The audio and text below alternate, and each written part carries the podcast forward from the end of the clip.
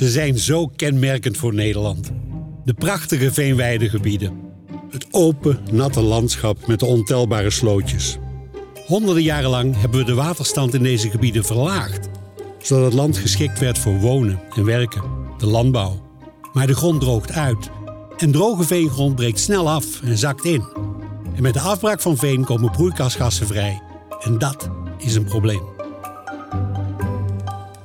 In het klimaatakkoord hebben we afgesproken dat de veenweiden gaan zorgen voor het verminderen van een jaarlijkse emissie van 1 megaton in 2030. Hoe gaan we dat doen? Wat weten we al en wat weten we nog niet? Het Nationaal Onderzoeksprogramma Broeikasgassen Veenweiden zoekt het uit. En wij zoeken mee. Binnen aan tafel en buiten op reportage. Dit is een podcastserie over meten, weten en voorspellen. Over de fascinerende wereld van het veen, de passie van onderzoekers en de weg naar minder uitstoot. Dit is Studio Veenweide met Inge Diepman. Ja, en het FIC, het Veenweide Innovatiecentrum, heeft haar deuren weer voor ons geopend. Aan de Lisdodde tafel van Studio Veenweide heet ik voor eh, deze aflevering, aflevering 4, van harte welkom. Mijn gast, ingenieur Gert-Jan van den Born, beleidsonderzoeker landgebruik en klimaat bij het Planbureau voor de Leefomgeving. Je hebt een flinke rit op zitten, want we zijn hier in het prachtige Veenweidegebied in Zegveld, maar je komt uit Veenweidegebied. Je woont er zelfs, toch? Ja, ik woon in de, de Kop van Overijssel, om precies te zijn in het natuurgebied de Wiede. Dat is onderdeel van uh, het Nationale Park uh, Weerippenwiede. Veengebied, met daaromheen ook uh, veenweidegebieden. Het is het, het, kerngebied, het natuurgebied, bestaat grotendeels uit meren en kreken, en bossen, graslanden, trilvenen. Heel bijzonder gebied om in te wonen. Ja, ook weer wat ander veenweidegebied dan hier. Ja, het is een ander veenweidegebied. Veenweide is geen veenweide. Het is niet overal hetzelfde. En in de kop van Overijssel zijn de veenweiden zijn echte polders met uh, relatief wat smallere sloten en wat grotere kavels. Deels is ook uh, moerige grond. En de problematiek daar is, misschien komt dat ook hier wel voor, is dat je dus natuur en landbouw naast elkaar hebt. Dus in de gedaalde landbouwgebieden, er is een wegzijging van water uit het natuurgebied. En de landbouwgebieden zelf hebben ook problemen met het wegzijgen van water richting de Noordoostpolder. Dus dat is een stukje de problematiek in dat gebied. Dus anders, dezelfde bodem misschien, maar toch weer andere problemen en uitdagingen. Dit is aflevering 4 van een serie van 6. En uh, zoals in elke aflevering is het aan Gilles Erkens om af te trappen. Gilles is onderzoeker bij Deltaris, expert op het gebied van bodemdaling. Hij is ook de grote motor achter het NOBV. Heeft het 6M-model voor bodemdaling en CO2-uitstoot in veenweidegebied uitgewerkt. Die 6 M's, ik noem ze nog maar een keer weer, meten, mechanismen, modelleren, MKBA's, maatregelen en monitoren. En deze aflevering gaat dus over... De M van MKBA. Maatschappelijke kostenbaatanalyses is een methode om voor verschillend handelingsperspectief op het gebied van bodemdaling en broeikasgassen tegen elkaar uit te zetten wat de kosten en baten zijn. En zo kun je die verschillende opties heel goed naast elkaar afwegen. Want vaak is het zo dat bij bodemdaling en ook bij broeikasgasuitstoot, het zijn continue langzame processen, dat de kosten op korte termijn om in te grijpen vrij hoog zijn, maar op lange termijn bespaar je dan heel veel. En uiteindelijk is het dus een gunstige optie. Maar als bestuurder is dat best een moeilijke keuze, want je moet op korte termijn heel veel geld uitgeven, terwijl de volgende generatie bestuurder er pas profijt van heeft. En toch met die MKBA's kan je dit heel makkelijk naast elkaar zetten en dit goed afwegen. Er zijn verschillende kostenbatenanalyses gemaakt van het veenweidegebied in Nederland, maar ook bijvoorbeeld van steden zoals in Gouda en grotere gebieden zoals het veenweidegebied van Friesland. Dit is Studio Veenweide. Gert-Jan, MKBA's is nog niet voor iedereen een ingeburgerd begrip. Terwijl het voor uh, beleidsmakers, zeker in dit soort gebiedsprocessen, wel een heel bekend begrip is. Ja, het is een bekend begrip. Maatschappelijke kosten- en batenanalyse. Het is een belangrijk hulpmiddel, een instrument om de kosten en de baten van een bepaalde maatregel of van een project in beeld te brengen. Je hebt eigenlijk twee soorten. Je hebt de kosten- en batenanalyses dan gaat het echt over wat kost iets, uh, wat levert het op voor een bedrijf, bijvoorbeeld voor een investering als je een uh, bedrijfspand wil kopen. Maar maatschappelijke kostenbaten die gaat verder, neemt ook de externe factoren mee, onder andere de impact van een maatregel of project op natuur, op milieu, op de leefomgeving. Ja, wie gebruikt ze op dit moment het meest? De overheid gebruikt ze vrij veel. Je ziet het ook inderdaad rondom dit thema van de veenweideproblematiek. Het wordt ook gebruikt voor het aanleggen van een weg of van een tunnel om afwegingen te maken. Het is vooral de overheid die de maatschappelijke kosten- en batenanalyses laat uitvoeren. Ja, wat, wat jij gaat doen is ons vertellen hoe, hoe zo'n MKB eruit ziet. Uh, hoe die opgesteld dient te worden. Welke ervaringen we hebben met de MKBA's. We gaan uh, overigens in deze aflevering, net als in alle andere afleveringen, ook naar buiten. Ecoloog Dick Melman die neemt ons mee naar het landje van Gruiters. Dat is een uh, walhalla voor weidevogels en beschrijft de waarde van slootkanten. Want ook natuur, zeker natuur, heeft een plek in die MKBA's. Maar ik wil beginnen op het erf van waterschapsbestuurder en agrarisch ondernemer Bert de Groot in Kamerik. Hij uh, leidde mij in vakantietijd rond op zijn uh, wel zeer veelzijdig familiebedrijf en deelde zijn visie op het verdienmodel van de boer nu en in de toekomst. En ook het verleden kwam natuurlijk langs. Ja, ik zit hier op de boerderij van mijn vader, mijn opa, mijn overgrootvader. Ik ben hier geboren en als jongskind opgegroeid en eigenlijk ja, met, met de melkbussen. Want ja, dat was toch wel het belangrijkste, denk ik, van de verdiencapaciteit van mijn vader. Melk in bussen afleveren aan de weg. Zo. Dit zijn er twee? Ja. Hoeveel had hij er? Wij hadden er uh, ja, eigenlijk twaalf. Zes voor de ochtend en zes voor de avond uh, aan de weg. En zwinters werden ze maar één keer opgehaald. En dan moesten ze in gewoon slootwater koelen. Want ja, dan konden ze s ochtends opgehaald worden. En het was toen de tijd volgens mij zo dat uh, je keek naar het aantal melkbussen dat je aan de weg had staan. Ja, was, was een beetje competitie. Hè? Aan deze straat, Graversloot, zaten toen een, een 12 agrariërs, nu nog twee. En je keek eigenlijk bij de buren, hoeveel bussen staan er aan de weg? En kan ik iets meer? Nou, dat was ook de sport. En later is die helemaal omgezet in de, ja, in de melkcontrole... om te kijken welke koe geeft het meest. Maar dat is eigenlijk ook het verdienmodel wat men in die tijd had.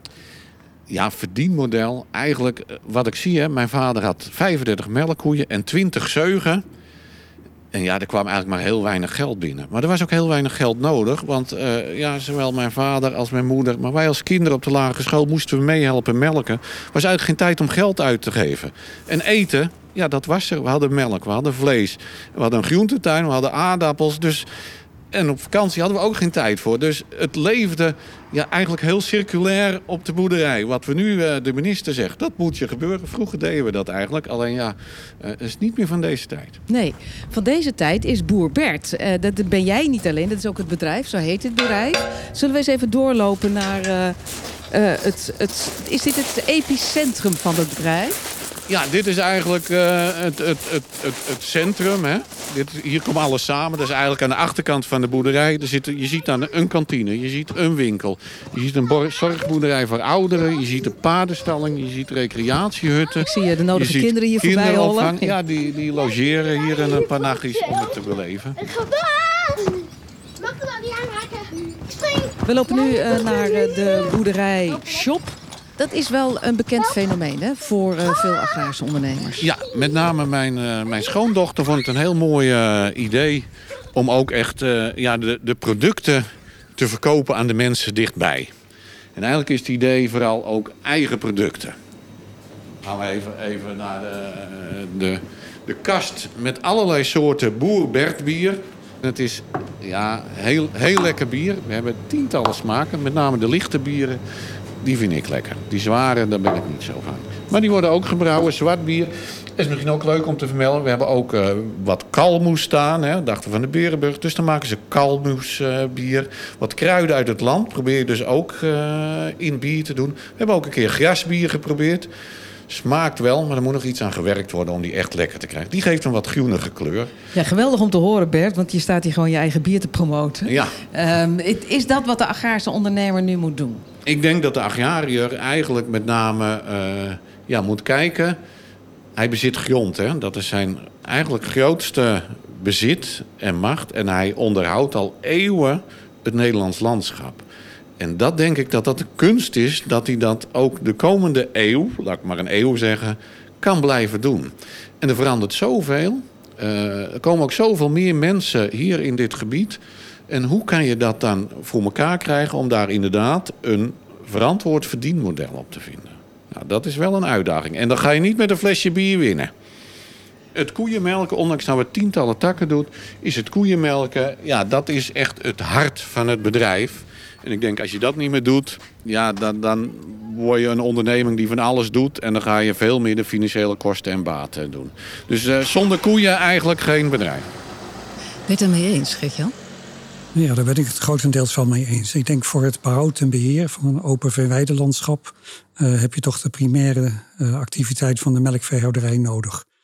Het is natuurlijk wel bepalend hoe intensief wordt het gebruikt en in hoeverre wordt rekening gehouden met een duurzaam beheer van die gebieden. Dat is wel een cruciale factor. Wat um, opmerkelijk is, is dat we het hier hebben over verdienmodellen. Jij hebt het over MKBA's. Is dat een beetje de verhouding? Dat de bestuurder of beleidsmaker het over MKBA's heeft en dat de agrariër het over een verdienmodel heeft? Ik denk dat beide begrippen elkaar uh, aanvullen. In de zin dat een, een bedrijf, een agrariër, heeft het ook altijd over kosten en baten van zijn bedrijf.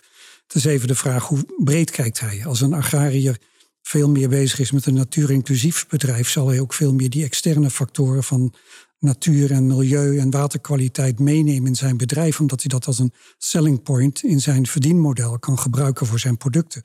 Nou, ik heb het ook aan Bert de Groot voorgelegd. Uh, we gingen even de stal in en daarna uh, de wei. Uh, ik vroeg aan Bert de Groot, en dat was in een bijna lege stal, want alle koeien stonden naar buiten, maar er stond nog wel een tractor te ronken op de achtergrond. Of agrariërs nou MKBA's toepassen. Ik denk dat wij uh, niet de maatschappelijke kosten en baten toepassen. Wij kijken op, op bedrijfsniveau van wat is economisch voor ons als agrariër interessant. Aan de andere kant zit in het achterhoofd, als het goed is ook altijd... Is dit, wordt dit geaccepteerd? Is dit maatschappelijk verantwoord? En, en als je dat zegt, nou zit dat in de maatschappelijke kosten. Maar ja, iets kan heel maatschappelijk verantwoord zijn... En als je dat niets oplevert of alleen geld of arbeid kost... Ja, dan, dan is het niet duurzaam in mijn ogen, want dan houden we dat niet vol. Is dat anders voor jou als je de pet van waterschapsbestuurder opzet? Want jullie hebben zeven, acht jaar geleden volgens mij als waterschap al gezegd van... jongens, uh, we hebben een probleem, bodemdaling. We hebben een, een bijkomend probleem, dat is CO2-uitstoot. Uh, wij gaan wat aan dat waterpeil doen. Nee, wij hebben gezegd, we gaan wat aan het bodemdaling doen. En wij proberen dat op die manier te doen. En dan kom je misschien wel in het verdienmodel. Want wij kunnen dat natuurlijk dwingend opleggen. En dan krijgen we heel veel weerstand. En dan is in de eerste twee bestuursperiodes gebeurt er niks. Zie je voor de rechter en ben je aan het vechten. Dus het is veel handiger om om te draaien. Te zeggen, nou dit is onze doelstelling. We gaan praten met de ondernemers. En zeggen, kunnen jullie ons helpen en wat heb je nodig?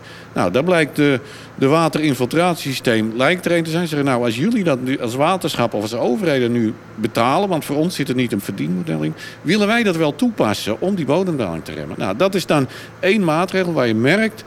daar is draagvlak voor. Uh, en het, nou, zoals uh, tot nog toe uitgerekend, kost de agrariër geen geld. Het levert hem ook niet zoveel op. En dat is altijd als mensen dat zeggen... en de ene verdient er wat aan en bij de andere kost het wat. Maar dat hoort bij het spel. Als we deze stal uitlopen, zien we dan uh, het prachtige land liggen. Wat nee, van jou is. Hoeveel hectare heb, hebben jullie? Wij beheren in totaal 250 hectare. Dus ongeveer één koe per hectare. We lopen even om de trekker heen. Ja, en we, er wordt gewerkt zoals je ziet en hoort. Ja, als je de stal uitloopt, geen weiland. Nee. De nieuwe stal, hè. Ja, ik vertel wel het verhaal. Mijn opa heeft een stal gebouwd. Mijn vader heeft een nieuwe stal gebouwd. Ik heb een stal gebouwd en mijn zoon heeft er ook gebouwd. En iedere keer was de stal twee keer zo groot als de vorige. Waar eindigt dat? Want is dit dan intensivering of extensivering? Het is uh, extensieve schaalvergroting. Leg uit. Nou, ik merk dat uh, grotere bedrijven kunnen veel beter maatschappelijke doelen inpassen omdat als je een bedrijf hebt wat, wat klein is en een paar hectares heeft, hè, 30, 40, en je zegt nou voor de weidevogels kan je twee hectare onder water zetten. Dan zegt hij ja, ja, ja, maar ik kan dat allemaal niet missen, want ik heb dat nodig voor mijn koeien. Uh, wij hebben 250 hectare in beheer. En als dan eh, de veldcoördinator van de weidevogel zegt... nou, kan je hier wat later maaien, is dat niet zo'n probleem. Want we hebben nog zoveel ander land waar je wel weer goed voedsel van af kan halen. Dus er zit, ik, ik geloof er wel in dat, dat grote bedrijven extensivering niet hoeft te botsen. Het kan ook met klein. Het is wel gezellig hier. Ja, de radio van de melkers. Want uh, ja, mijn zoon zei, ik, uh, ik wil geen melkrobot, ik ga met personeel werken. Want dan kan ik af en toe gewoon het weekend vrij hebben. Hij is nu ook op vakantie. Want het personeel dat doet het werk en dat gaat door. En als je grote investeringen doet op melkrobots, ja, is dat wat lastiger. Maar ze liggen hier heerlijk in het stro, een stuk of zes. Hè? Ja, ja, dit zijn eh, de koeien die eh, de nog, nog echt hoogdrachtige koeien die, die vandaag, morgen of overmorgen eh, een kalfje krijgen. En waar hebben we uitzicht op het land van jou? Nou, dan moeten we nog achter de stal gaan eh, wandelen. Hier maar een stukje in. Ik doe even over het schutraad heen. dat gestel. Er staat geen stroom op. Nou, onze koeien zie je, doordat je best groot bent, hebben we hier voor de koeien een ruim 100 hectare land om te weiden. Dus ja, die, die lopen dan allemaal in een groep ver weg. Ja, loop een stukje die kant op. Ja, en, en in deze polder zie je eigenlijk nog maar twee koppels koeien van twee boeren die hier eh, boeren. En links van de buurman, die heeft een kleine 200 koeien en wij een 250. Dus twee flinke boeren, beide ook biologisch. Daardoor zie je ook wat ja, eigenlijk dan zeg ik altijd wat biodivers land. Hè. Er staat een, een, een hardijzer in. De meeste boeren zijn er helemaal niet blij mee. Ik ook niet, maar een enkele is niet erg. En je ziet wat, wat begroeiing. Nou, dat, dat proberen wij ook als bedrijf. Eh, en een stuk productief grasland. En een stuk biodiversiteit natuur. Nou, ik denk dat wij op langere termijn... Ja, die verhouding iets anders moeten maken dan nu is. Vanwege de opgave die hier ook ligt. Van hè? totale opgave, hè? CO2 in het veen. eh, We hebben het dus dossier stikstof, omhoog, we hebben dossier stikstof. Ja. Het, het, ik denk dat, en ik denk dat het ook kan. Alleen dat eist van alle partijen echt luisteren naar elkaar waar de verlangens liggen. En nu is het vaak van, ja, maar eh, wat jullie, dat kan allemaal niet, dat willen we niet. Hè? Dat zeggen de boeren, eh, wij doen het al goed. En de overheid zegt, ja, maar al die koeien er moeten gehal- beginnen met gehalveerd worden en het pijl moet omhoog. Nee, je moet met elkaar in gesprek gaan van ons probleem is CO2, ons probleem is biodiversiteit, ons probleem is stikstof. En geef elkaar een stukje ruimte om die oplossing te zoeken. Maar Nou, ko- en dan komt, heb dan, je het- komt, dan de nadruk te liggen, komt dan de nadruk te liggen op de baat of op de kosten? Want uiteindelijk moet je eruit komen samen, maar hoe?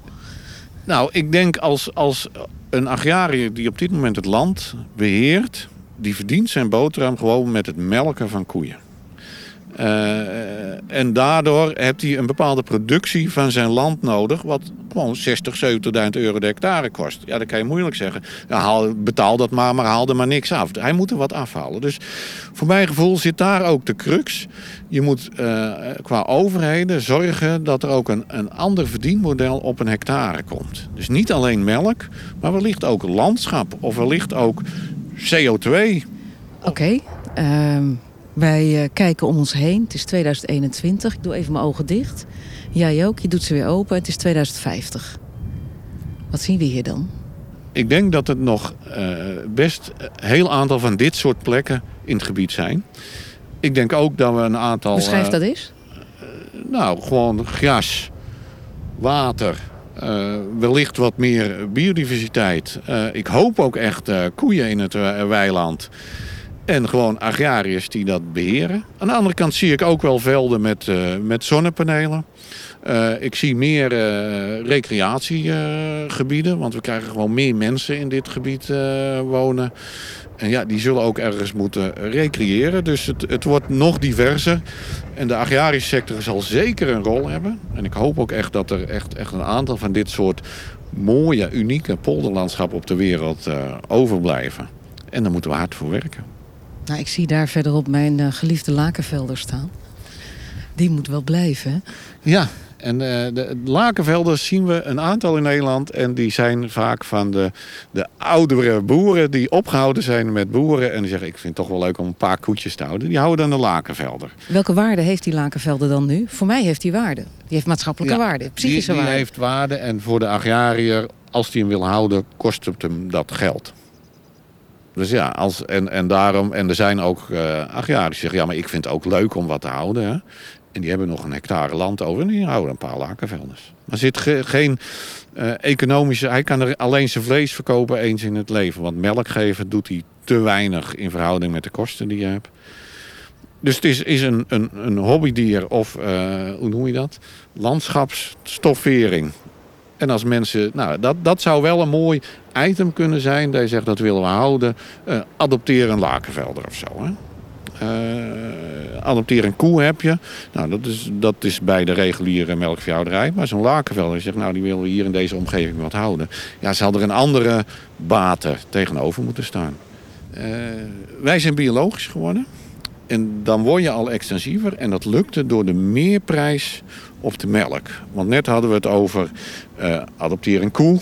Nou, uh, je kan ook valute voor veen, hè, CO2 betalen. Je kan ook zeggen, zijn die maatschappelijke diensten om te zetten in extra waarde op je product? Nou, dat, dat biologisch is eigenlijk tot nog toe de enige die, uh, die gelukt heeft. Het is een hele kleine markt gebleven tot nog toe, niche-markt. Nu zien we daar wel een groei in. Dus dat zou ook een kans zijn om uh, ja, het in je product te verwaarden. Want dan hoef je niet iedere dienst afzonderlijk te doen. Maar die is op dit moment heel lastig. En, uh, maar goed, dat zou ook een mogelijkheid zijn. Maar die is uh, ingewikkeld. Hè? Planet Proof melk gaat om 1, 2 cent, is eigenlijk te kort. Je moet echt op, op, op meerdere centen gaan per liter. Ja, u hoorde agrarisch ondernemer en bestuurder bij Waterschap Hoogheemraadschap de Stichtse Rijnlanden Bert de Groot. En hier tegenover mij aan onze list door de tafel Gertjan van den Born, beleidsonderzoeker landgebruik en klimaat bij het Planbureau voor de Leefomgeving. Zag je af en toe minzaam glimlachen bij het verhaal van Bert de Groot. MKBA's kunnen ons wel degelijk helpen in die keuzes. Laten we eens gaan uh, bekijken hoe dat kan. Um, het moet een rol spelen in, in die maatschappelijke discussies. Er zijn MKBA's uitgevoerd, onder andere door jouw planbureau. Ook voor het Veenweidegebied in Friesland uh, is er een MKBA uitgevoerd door Elisabeth Ruigerok. Wat is jullie startpunt geweest? Oftewel, wat is het startpunt van een goede MKBA? Het startpunt van een goede MKBA is dan toch dat je een goede nul alternatief beschrijft. De huidige situatie, waar gaat het naartoe? Een soort autonoom. In het veenweidegebied is bekend die ontwatering. Dat leidt tot bodemdaling. Dat is eigenlijk je, je nul alternatief. Dat dat een geleidelijk proces is de komende decennia. Daar kun je inzicht in krijgen. En dan is essentieel dat je de huidige knelpunten. Nou, een van de knelpunten is die bodemdaling en daarmee de CO2-emissie. Dat je die opneemt in je alternatieven, in je alternatieve maatregelen. En die laat je dan ten opzichte van elkaar laat je die zien, wat daar de resultaten van zijn aan de kant van de kosten, aan de kant van de baten. Maar heel belangrijk daarbij is ook wie heeft de baten en wie heeft de kosten. En wat weten wij nu op dit moment van de situatie kosten-baten als we maatregelen toepassen en zeg maar het nul? Zo beschrijf ik het dan te goed, hè? Het nul alternatief als we niks doen. Dus als we doorgaan zoals we nu bezig zijn, grotendeels. Nou, als we doorgaan zoals we nu bezig zijn, dan krijg je toch een geleidelijke daling van het veenweidelandschap. Je behoudt de problematiek van die bodemdaling en daarmee dus de CO2-emissie. In het klimaatakkoord is afgesproken, in het begin werd het ook al gezegd, om 1 megaton te reduceren. Nou, dat krijg je niet voor elkaar op het moment dat je dus het, de situatie in de veenweide zo laat zoals die nu is. En dan is het belangrijk om die maatregelen daarover na te denken, met elkaar te sparren van wat zijn dan de beste keuzes. Wat neem je dan allemaal mee? want bijvoorbeeld die maatregel waterinfiltratiesystemen wordt genoemd. Ja, nou je kunt, je kunt kijken wat is er mogelijk. We hebben ook in onze studie dalende bodemstijgende kosten hebben we dus naar die maatregel van die infiltratie, in het wat oudere woord eh, onderwaterdrainage. We hebben gekeken naar mogelijkheden om zeg maar een hele geleidelijke, dus het pijl gewoon te fixeren, dat het niet meer aangepast wordt. Je kunt ook het actief het pijl opzetten. Je zegt, nou, ik ga 10, 20, 30 centimeter omhoog om naar een bepaalde afwatering te komen. Dat zijn mogelijkheden, maar je kunt ook buiten de landbouw kijken. Onder andere dat je zegt van nou, dit gebied is, heeft hoge potentie voor natuur. Je kunt je voorstellen dat in een gebied waar veel kwel is, dan heeft het waterschap maakt extra kosten om dat water af te voeren naar een andere gebied, naar, naar een boezem dan kun je zeggen dat is misschien een potentieel natuurgebied waar die kwel gewoon van nature aanwezig mag zijn. Dan heb je veel lagere kosten. En er is ook nog een alternatief binnen de landbouw, dat is de paludicultuur, de natte landbouw. Dat je dus, nou, denk aan retail, het is een vorm van paludicultuur, maar je kunt ook denken aan lisdodden. Voor uh, bijvoorbeeld als isolatiemateriaal in de bouw of als veevoer. En als je kijkt naar wat Elisabeth Ruig ook heeft gedaan voor uh, het Friese Veenweidegebied, die heeft een MKBA-analyse toegepast, heeft de centrale vraag op tafel gelegd of het maatschappelijk verantwoord is om die bodemdaling in de Friese veenweidegebieden te remmen. Die heeft ze beantwoord volgens mij met een volmondig ja. Hoe is dat beargumenteerd? Nou, ze heeft een, een, opzet van dat nul alternatief en een vijftal uh, alternatieven heeft ze in beeld gebracht. En uit die analyse kwam duidelijk naar voren dat er eigenlijk twee kernpunten centraal staan. Dat is het effect van bodemdaling en daarmee dus de CO2. De emissie van CO2. Uh, CO2 heeft een bepaalde waarde. 50 euro per ton, of afhankelijk van de ontwikkeling in de tijd. En dan kun je uitrekenen wat dat de kosten zijn van die CO2-emissie van een veenweidegebied. Een ander argument wat zij eh, heel scherp in beeld heeft kunnen brengen, is de betekenis van het, erfgoed, van eh, het cultuurhistorisch eh, aspect van een veeweide landschap. Dat kan ook de percelering zijn, de verkaveling, maar ook natuurlijk de, de historische boerderijen. Wat kwam eruit? Want volgens mij heeft zij twee opties uiteindelijk beargumenteerd. Ja, ze heeft van, van die alternatieven zijn er eigenlijk twee uitgekomen, waarbij toch wel vrij centraal staat dat je binnen de gebieden die maatregelen gaat nemen, gericht op die verminderde bodemdaling, waardoor je dus die CO2-emissie kan reduceren en ook het cultureel erfgoed eh, kan behouden. Er waren ook meer thema's die een rol speelden, maar die waren niet belangrijk genoeg om daarmee de investeringskosten van zo'n transitie in dit gebied te kunnen argumenteren en eigenlijk te kunnen onderbouwen. Ja, maar hoe bepaal je dan dat eh, iets niet, dat, dat je dus iets niet meeneemt, omdat het niet belangrijk genoeg is. Dat, daar zullen ongetwijfeld verschillende stemmen. Nou, je kijkt naar de kosten en de baten. En als bijvoorbeeld gesteld wordt dat in een gebied waar investeringen gedaan worden, dat dat maar een paar miljoen oplevert aan minder kosten voor je weg of voor huizen, dan is dat een te geringe post om die beslissing te nemen. Dus het is belangrijk dat je goede argumenten hebt waarom je dus die maatregelen in zo'n veenweidegebied wil nemen. Dat je daar ook overtuigde argumenten van hebt. En ik denk dat een punt wat ook belangrijk is bij een uh, kostenbatenanalyse. Het geeft even een beeld waar we staan. Je kijkt ook naar de toekomst, je kijkt naar de kosten, je kijkt naar de externe effecten. Maar dat leidt ook tot discussie, het leidt tot een gesprek. Iemand geeft opdracht tot zo'n MKBA, daar is over nagedacht. Zo'n MKBA, als die klaar is, wordt die in de groep gegooid. Landbouwers gaan er naar kijken, bestuurders kijken naar de waterschappen. En dat is denk ik ook een heel belangrijk punt, dat je die dialoog aangaat met je stakeholders en met iedereen die in dat gebied actief is. Kijk, een MKBA voor Friesland, het zegt al, het is een, een regio-analyse.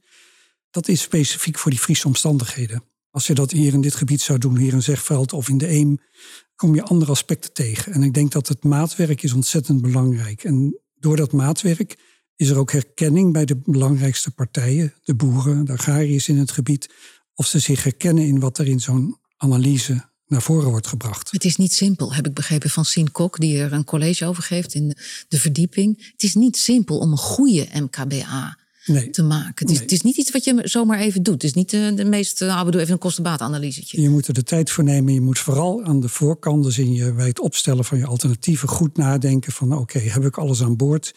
En ga in gesprek met deskundigen op dit terrein om zo goed mogelijk die MKBA in de stijgers te zetten. Dan ga je je werk doen om te zien wat dan de kosten en de baten zijn en hoe dat verschuift. Je zei eh, bij de voorbereiding voor deze podcast eh, van we moeten ook niet de natuur vergeten. Dus eh, vraag Dick Melman eens of, of die ons meeneemt die natuur in. waarom dat verzoek? In een kostenbatenanalyse uh, gaat het primair om de kosten uitgedrukt in euro's natuur uitdrukken in euro's is heel moeilijk. En je ziet ook dat er zijn verschillende technieken om de aspecten van natuur. Je kunt met natuurpunten gaan werken. Er is een techniek omdat je enquêtes gaat houden om een beeld te krijgen van wat mensen ervan vinden. Ja, wie geeft een antwoord? Dat zijn de mensen die al geïnteresseerd zijn in natuur. Dus je krijgt een bias in je systeem. En bij natuurpunten kun je zeggen, ja, ik heb 3000 punten uh, voor iets, maar zegt dat iets over de terugkeer van een rode lijstsoort? Nou, dan heb je nog een alternatief, is dat je een MKBA doet zonder de natuur daarin mee te nemen. En dan zeg je op het eind, oké, dan hebben we een verschil tussen kosten en baten. En nu gaan we eens kijken of we dat, of dat, we dat voldoende waard vinden voor die natuur. Dat is een beetje sluitpost. Dat is een sluitpostbenadering. En ja, dan kun je hele bijzondere dingen krijgen. Want je moet dan de kostenverschil bijvoorbeeld delen door het aantal uh, huishoudens in een bepaald gebied. En dan kun je hele rare uitkomsten krijgen. Dus het bepalen van de natuurwaarde in de vorm van euro's is heel complex. Maar het hoort wel bij de discussie, het hoort wel bij die framing van een kostenbaatanalyse. Nou, laten we de natuur maar eens gaan spreken, laten spreken. Uh, bij monden van Dick Melman, is uh, ecoloog. Heeft een berg aan expertise op het gebied van landbouw en natuur. Een groot kenner van slootkanten en weidevogels. Straks neemt hij ons uh, mee naar het landje van Gruiters. Walhalla voor de weidevogels. Maar eerst verkennen we de waarde van slootkanten in Nederland. Dat is in een weiland achter de stompentoren van Spaarnwoude. We zijn hier op het land van de boer Verschie. Die hier de het land in gebruik heeft. Melkveebedrijf. Op veengrond. En uh, als je veen wil gebruiken, moet je het ontwateren. En als je iets wil ontwateren, moet je sloten maken. Dus die horen bij elkaar eh, zoals... Uh, ja. als wat? veen bij sloten, als een hak bij een schoen. hier kunnen we wel doorheen, denk ik hem even openmaken. Nou, het weiland Want die, uh, die sloten zijn uh, destijds al gegraven. Hè. Dan praat je weer over, uh, nou ja, zo rond 11, 1200 dat het hier ontgonnen is. En dan moet je je voorstellen dat de mensen vanuit de Lieden, die hoort bij het Spanen weer, dat die daar woonden en dat ze het land introkken om het te gaan ontginnen. En dat deden ze dan in de vorm van het graven van greppels en sloten. En de, nou, die percelen waren doorgaans nou ja, een meter of 20 tot 40 breed. Goed uitgemeten. En die sloten die zorgden voor de afvoer van het water. Werd het land weer bruikbaar voor de landbouw. En het grappige is dat die slootkanten bestaan nu ook wel altijd nog. We hebben in Nederland iets van uh, eh, 200.000 kilometer slootkant. Ja, als iets kenmerkend is voor Nederland zijn het al slootkanten. Dan kan je zes keer de wereld meer rond zo'n beetje. Vijf, zes keer de wereld meer rond. Dus dat is hartstikke veel. En uh, die slootkanten die hebben nog uh, uh, ook een beetje de begroeiing van die er al was toen het ontgonnen werd. Want dat was natuurlijk een moerassige bende. En eigenlijk dat moeras is eigenlijk een beetje gebleven in de slootkant. Dus we kijken, een beetje door de oogharen, terug naar, naar duizend jaar terug eigenlijk in die slootkanten. Maar deze slootkant is, oftewel de sloot, is geen rechte sloot meer. Hè? Dus de kant loopt als het ware over. Even kijken hoe ver ik kan komen. Ja. ja. Oh, dit, dit is... Uh, ik, zou... ik zak bijna weg nu al, terwijl ik toch uh, een halve meter van de sloot af ja, sta. Het begroeisel groeit ook door in de sloot. Ja, ja. je ziet inderdaad, die kant is niet heel strak, maar hij, hij gaat een beetje heen en weer. Maar dat is een beetje ook de tijd van het jaar dat we het zo zien. Want het groeit uit en het zal ergens in het najaar worden geschoond. En doen ze met apparaten. Dan ziet het er weer ja, in boerentermen keurig netjes recht uit. Maar tegelijkertijd zeg je ook wel iets wat heel belangrijk is. Want deze planten zijn natuurlijk nooit duizend jaar oud. Hè. Die, zijn, die zijn één of twee jaar oud of, of, of tien jaar oud. Maar veel verder gaat het niet. Dus het is een opeenvolging van planten die hun eerste wortels hebben bij, uit de ontginning. Maar het moeten we elk jaar weer opnieuw groeien en er zijn. Dus het is maar wat makkelijk als het milieu niet goed zou zijn, dan zijn ze zo weg. Het is niet iets wat zomaar blijft. Dus een teken dat het hier goed is? Ja, ja, kijk met me mee. Je ziet hier, we zitten op het land. Het land is, uh, heeft kort gras, is niet zo lang geleden gemaaid. En het is deze week is het bemest met zo'n sleufbemester. Je ziet hier de riggeltjes uh, met mest. En het houdt op zo'n beetje ruim een meter van de slootkant. Dus de mest, de dierlijke mest, komt niet dichterbij dan een meter van de slootkant. Dus dat laatste stukje, daar komt niet veel mest. En voor soortenrijdom is het zo dat hoe minder mest, hoe meer soorten. Klinkt misschien een beetje vreemd, maar zo, zo werkt het wel. Dus door het normaal als een bedrijf te gebruiken, komt er al wat betreft dierlijke mest heel weinig mest in de slootkant. Dus dat is een belangrijke factor uh, dat het uh, aardig blijft voor veel soorten. En dan zie je ook dat het vertrapt wordt door het vee, want die willen uit de sloot drinken. En die vertrapping geeft altijd weer een beetje, een beetje dynamiek. Dus eh, een, een, eh, een, stukje kale grond, vochtig met droog naast elkaar. En voor de planten ja, je ziet hier voor elk wat wils. De hoefafdrukken waar links en rechts nog wat water in staat. Precies, ja. ja. En die variatie, dat is een motor voor dat verschillende soorten. Hè. Ik hou van droog, dus ik ga hier staan. Ik hou van nat, ik ga daar staan. Of ik kan het niet uithouden, ik ga weg.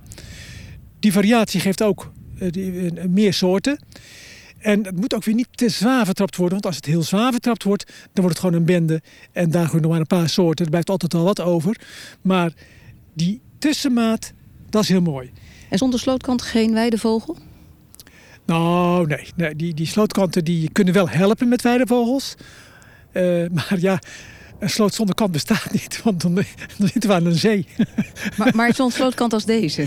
Ja, nou dat is, dat is heel leuk. Uh, het hangt een beetje van de soort af. Uh, of die wat met slootkanten heeft. uh, Turelus houden van slootkanten. Die, die, die varen er wel bij, want daar vinden ze ook precies dat, dat halve trapte vinden ze prachtig. Want dat is voor hun echt het, het milieu waar ze graag voedsel in zoeken. Uh, grutters, die kunnen er ook gebruik van maken. Maar uh, ze gebruiken liever het volle het volveldsland voor hun voedsel. Maar als dat te ongunstig is, dan mogen ze ook graag aan de slootkant verblijven. Ja. En kievieten, eh, die willen gewoon kort gras hebben. Uh, dat kan ook in de slootkant zijn, maar die hebben geen specifieke voorkeur voor de slootkant. Maar het kan wel net een bijdrage zijn aan het totale milieu. Voor, dus voor is helemaal, voor gutters een beetje en voor kieviet ook een beetje. En eendensoorten ook, hè. De, de slopeend of de, de, de, de zomertaling, die kunnen er uh, goed gebruik van maken. Ja, soms worden ook bepaalde kruidenmengsels gezaaid aan zo'n slootkant. Waarom? Nou, uh, uh, daar wil ik wel iets over zeggen. Maar ik zou eens met jou willen kijken. Moet je zien wat je hier al ziet. Hier wordt niks ingezaaid. En je hoeft niet eens allemaal bij de naam te noemen. Maar je ziet hoeveel soorten er staan. Hè? Je ziet daar dat is dan uh, tandzaad, knik- en tandzaad met die bredere bladeren. Ja, ik durf niet meer dichterbij te komen. Ik sta oh zo nou, midden in het water. maar je ziet hier een paar grassoorten. Hier met die, met die, met die slappe bladeren in het water. Ja. Je ziet daar meer uh, wat, wat, wat eigenwijs rechtopstaande sprietjes. Dat is dan uh, waterbies. Je ziet er een soort propjes bloeien. Ja, ik kan dat niet voor je aanwijzen. Want ik, hier zie je nog... Even door de knieën. Ja, hier zie je pinksterbloem nog staan uh, kruipende boterbloem, scherpe boterbloem, varkensgras. Uh, een paar grassoorten hier zie je witbol, uh, gewone klaver, kruipende witte klaver. Enorme, zwanenbloem. Enorme biodiversiteit. Egelskop, dat staat er. Als je gaat tellen, kom je op, op 40 meter kant kom je zo tot, tot uh, 30, 40 soorten. Lidsteng, die aan de overkant. Zie je oh, ja. leuk hè? Prachtig, zo'n zo'n waterplant. Dus eigenlijk, er staat van zichzelf al hartstikke veel. Wat mij betreft hoef je niet in te zaaien. Het gebeurt wel en, en, en dat kan heel goed zijn, of dat kan een bijdrage leveren. Maar uiteindelijk moet je het zonder bijzaaien moet je het kunnen. En als een, als een situatie helemaal hopeloos is, van er staat helemaal niks meer, dan kan je een zetje geven met inzaaien. En dan zeg ik er als, als, als bioloog erbij, gebruik dan graag zaden die uit de buurt komen. Dus dat het een begroeiing is die past in het landschap waar we nu zijn. we hebben nu de slootkanten gehad. We hebben de sloten ook nog. Hè. Dat, is ook, uh, dat, dat voel je ook al aan. Dat hoort ook bij het verre verleden. Dat is eigenlijk uh, 200.000 kilometer openlucht uh, zoetwateraquarium. Er gebeurt van alles in. Daar heb ik zelf niet zo heel veel verstand van. Dus heel veel kan ik niet van vertellen. Maar vissoorten, vele insectensoorten. In combinatie met de planten ook. Libellen en zo. Dat is allemaal gebonden aan slootleven. Fantastisch. En natuurlijk fouragerende lepelaars komen hier ook vaak voor. Uh, ooievaars, reigers, alles vliegt rond. Dus nou, die maken van andere kwaliteiten van de sloot gebruik. Maar het is, het is ook weer bruisend van leven, zeg maar. Denk jij als bioloog ook in termen als ecosysteemdiensten? Dus datgene wat de natuur ons als mens levert?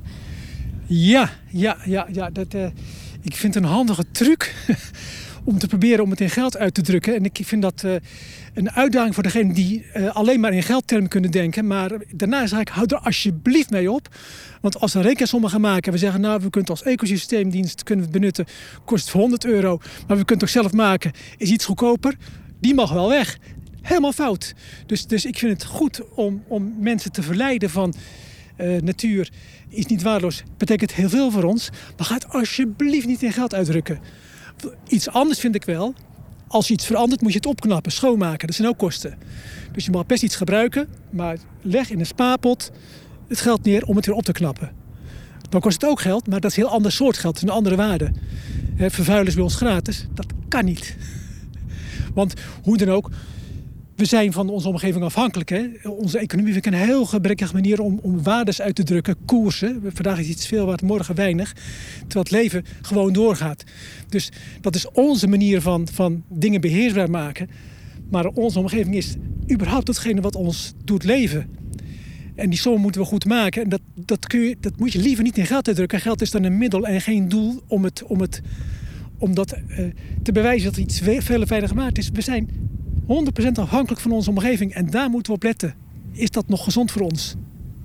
Maar dat is wel de manier waarop wij tegenwoordig denken. Dus ja, ik, ik geloof dat moet het. Er mee. Ik moet er niet mee. ja, het blad Nature heeft er ook zelfs aan meegedaan. Want die heeft ooit een keer gepubliceerd. Wie? Dat, het, het blad Nature, Ja, dat was een ja. onderzoek. Hè, Ja, ik ken eh, het onderzoek. Ja, waarin Ja. werd gezegd, ik meen, dan weet jij het vast beter, 33 miljard per dag is datgene wat de natuur Ja, nou, wat waard is. Ja, het was een heel groot bedrag wat ik al lang vergeten ben. Maar het was ongeveer even waard als de totale economische bedrijvigheid van de, van de wereld. Ja. Ja, nou dat En- zegt wel wat. maar volgens mij is dat, eh, is dat gewoon dezelfde min als die bij de plus hoort. Volgens mij is het een. een, een- nou, het, het, het doet heel veel bij mensen, maar ga er niet te serieus naar kijken, zeg ik maar. Stel je voor dat er geen geld was, was het niks waard. Het is, het is onze taal hè, die we gebruiken. Het is een, het is een construct. Eh, dus we verzinnen het en dan natuurlijk, ik begrijp wel, je kunt er heel veel mee. En zeker in een uit zijn verband gegroeide tijd waar we nu weer leven. Het, het, helpt ons om te corrigeren wat we, waar we heel veel risico's nemen over onze duurzaamheid. Maar het is geen einddoel. Hè? Het is een middel om onszelf een plek te geven op aarde. En over het laatste gaat het. Ja, Gert-Jan van den Born, wat vind je van de opvatting van Dick? Want in feite zegt hij, die kwetsbare waarden... volgens mij heb jij ze wel eens weerloze waarden genoemd, hè? Die kan je niet vangen in, in ons kapitalistische economisch systeem. Die kan je niet vangen in een MKBA. Ja, ik heb toen de tijd uh, Lucebert aangehaald in de zin van alles van waarde is, uh, is weerloos. Kijk, natuur heeft niet uh, de stem. Een boer kan zeggen, ik wil het anders doen. Natuur moet dat indirect via organisaties, deskundigen, ecologen. Zeggen we nou, dit is de betekenis van natuur en landschap voor, voor onze samenleving, voor ons als mens, uh, voor psyche en voor, voor beleving. Je ziet het ook in de coronatijd. Heel veel mensen gaan genieten, zijn de natuur ingegaan om te, om te genieten van de natuur. Over die ecosysteemdiensten ben ik wat positiever. Ik denk dat je, als je bepaalde ontwikkelingen wilt keren, dat je toch inderdaad uh, geld als middel nodig hebt en met boeren afspraken maakt of met andere uh, partijen, dat je die verandering wil. Ik, ik noem een voorbeeld. Vitens heeft waterwindgebieden. Die maakt met boeren de afspraak om bijvoorbeeld meer organisch stof in de, in de bodem op te bouwen, zodat je een betere filter hebt. Die maakt afspraken om geen chemische middelen te gebruiken of gewasbeschermingsmiddelen. Dat zijn afspraken die je met elkaar maakt. En dat is een soort van ecosysteemdienst.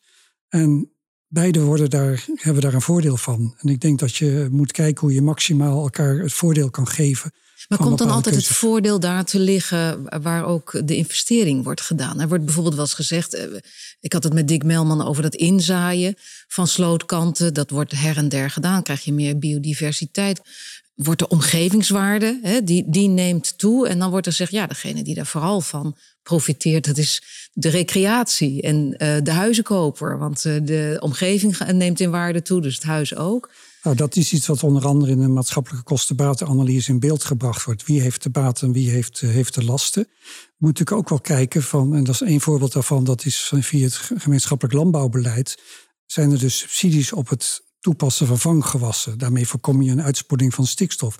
Maar het is eigenlijk al good practice om vanggewassen te nemen voor je bedrijf. Dus je moet goed kijken wat, wat past bij het bedrijf en zou eigenlijk gewoon al gedaan moeten worden zonder daar subsidie voor te krijgen. En wat kun je daarin extra subsidiëren om die specifieke doelen te bereiken. Zullen we de natuur gewoon nog eens een keer een stem geven? Uh, middels uh, Dick Melman.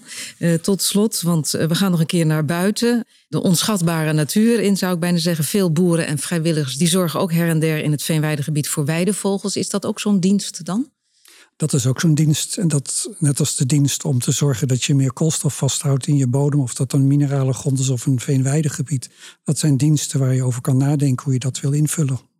Nou, dat gebeurt ook onder de rook van Haarlem, waar eigenlijk toch wel een merkwaardig stukje land ligt. Dat is het thuis geworden voor weidevogels, een uh, water in het land wat 10 tot 20 centimeter uh, diep staat. En de weg er naartoe is omgeven door ruisende populieren en bunkers. Dit gebied is, maakt een belangrijk onderdeel uit van de stelling van Amsterdam. Dus we zien in de dijk waar we nu langslopen, zien we her en der nog restanten oh, van ons. bunkers. Ja, hier, ons, hier ja. zie je dat. Ja, ja. De schapen die uh, krassen een beetje kaal met hun poten. Apart, ja, het dat is overwoekerd. ook allemaal ligt. Ja, ja, ja. Daar links is er nog eentje die vrij gaaf boven de weiland, het, uh, ja, Ja, eigenlijk bij, boven het weiland uitsteekt. En daar wordt dat je nog gebruikt als uh, schuurtje voor de schapen.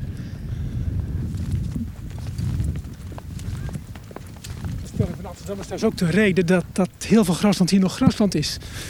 We lopen hier nu uh, op de grens van Haarlem. En voor Haarlem ligt uh, Hekslootpolder. En dat is ongelooflijk dat daar nog zo dicht bij Haarlem dat grasland nog ligt. En een van de redenen is dat het een onderdeel was ook van de stelling van Amsterdam. Dus dat moest vrij blijven voor militaire doeleinden. Dus zo wordt het landschap ook nog eens geholpen door, uh, door de militairen. Nou, daar zijn we dan bij het uh, landje van Gruiters. Ja, staat ook mooi ingegraveerd in dat hek hier links van ons. Ja, ja. Is idyllisch, hè? Onder eh, de rook van Amsterdam, Haarlem. Ja, ja, het is zeker een prachtplek. Er zijn ook hier uh, enthousiaste mensen die het beheren als vrije tijdsbesteding. Want die zijn er trots op, omdat er uh, ja, zoveel te zien en te beleven is. Het is voor uh, Haarlemers en andere mensen in de omgeving is het gewoon een plek om zondag of andere dagen van de week graag naartoe gaan eventjes. Het ruisen van de bomen is te horen voor de luisteraar. Beschrijvend eens wat zich om ons heen ja. zich openbaart. Ja, we staan hier uh, op een, eh, een, dijkje, zeg maar, aan de voet van een dijk. En die is ingeplant met uh, populieren. Die horen we nou ruisen. En dan zien we het landje liggen. Het landje is meer plas dan land. Ik denk dat ruim de helft, nou nee, een kleine helft is water en ruime helft is nog land. Dat is niet altijd zo geweest. Dat is in de loop van de tijd ontstaan. Uh, maar aan dat die nattigheid uh, ontleent het nu wel zijn aardigheid. En als je dat ziet, dat landje nu, dat is nou ja, lang zo'n meter of 400 of 300. En breed een meter of 50, 60, 70. Dat verschilt een beetje. Maar ja, de weidevogels vinden dit natuurlijk fantastisch. Dit is toch de hemel voor hen? Ja, dit is, dit is prachtig. En daarmee ook voor ons. Een uh, oeverlopertje gaat er langs. Hij vliegt daar. Die nou op doortrekken. Zien, nou landt hij. Uh, het is de hemel. Ja, uh, voor Haarlemers is het ook prachtig. want ze broeden hier niet. Maar als ze terugkomen uit de winterverblijf, dan dan komen ze hier graag een week of zes bijkomen van hun lange reis. Voordat ze naar de omgeving zich verspreiden om te gaan broeden. En dat begint al nou, eind februari, begin maart dat ze hier komen. Tot, tot, tot beetje begin april.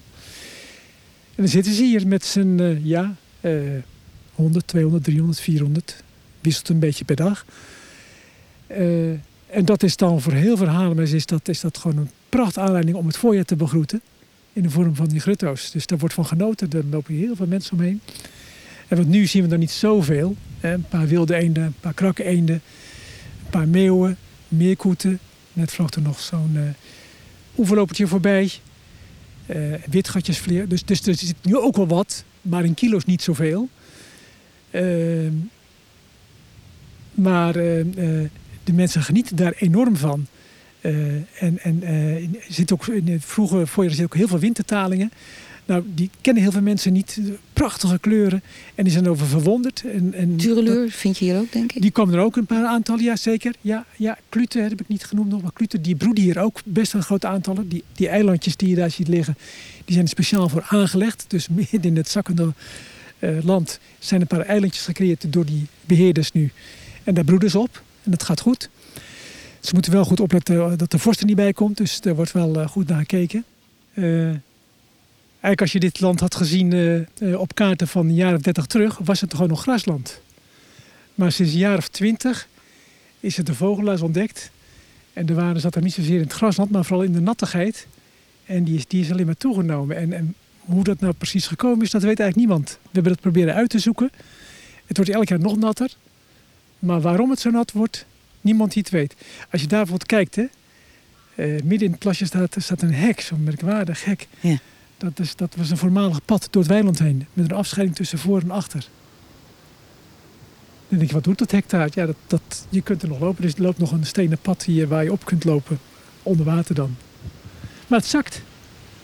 Maar vaak worden afspraken gemaakt met agrarische ondernemers om hun weiland Hè, eh, om er een mooie plasdras te creëren. Ja. Uh, en daar moeten ze soms ook moeite voor doen. Zeker in uh, droge zomers.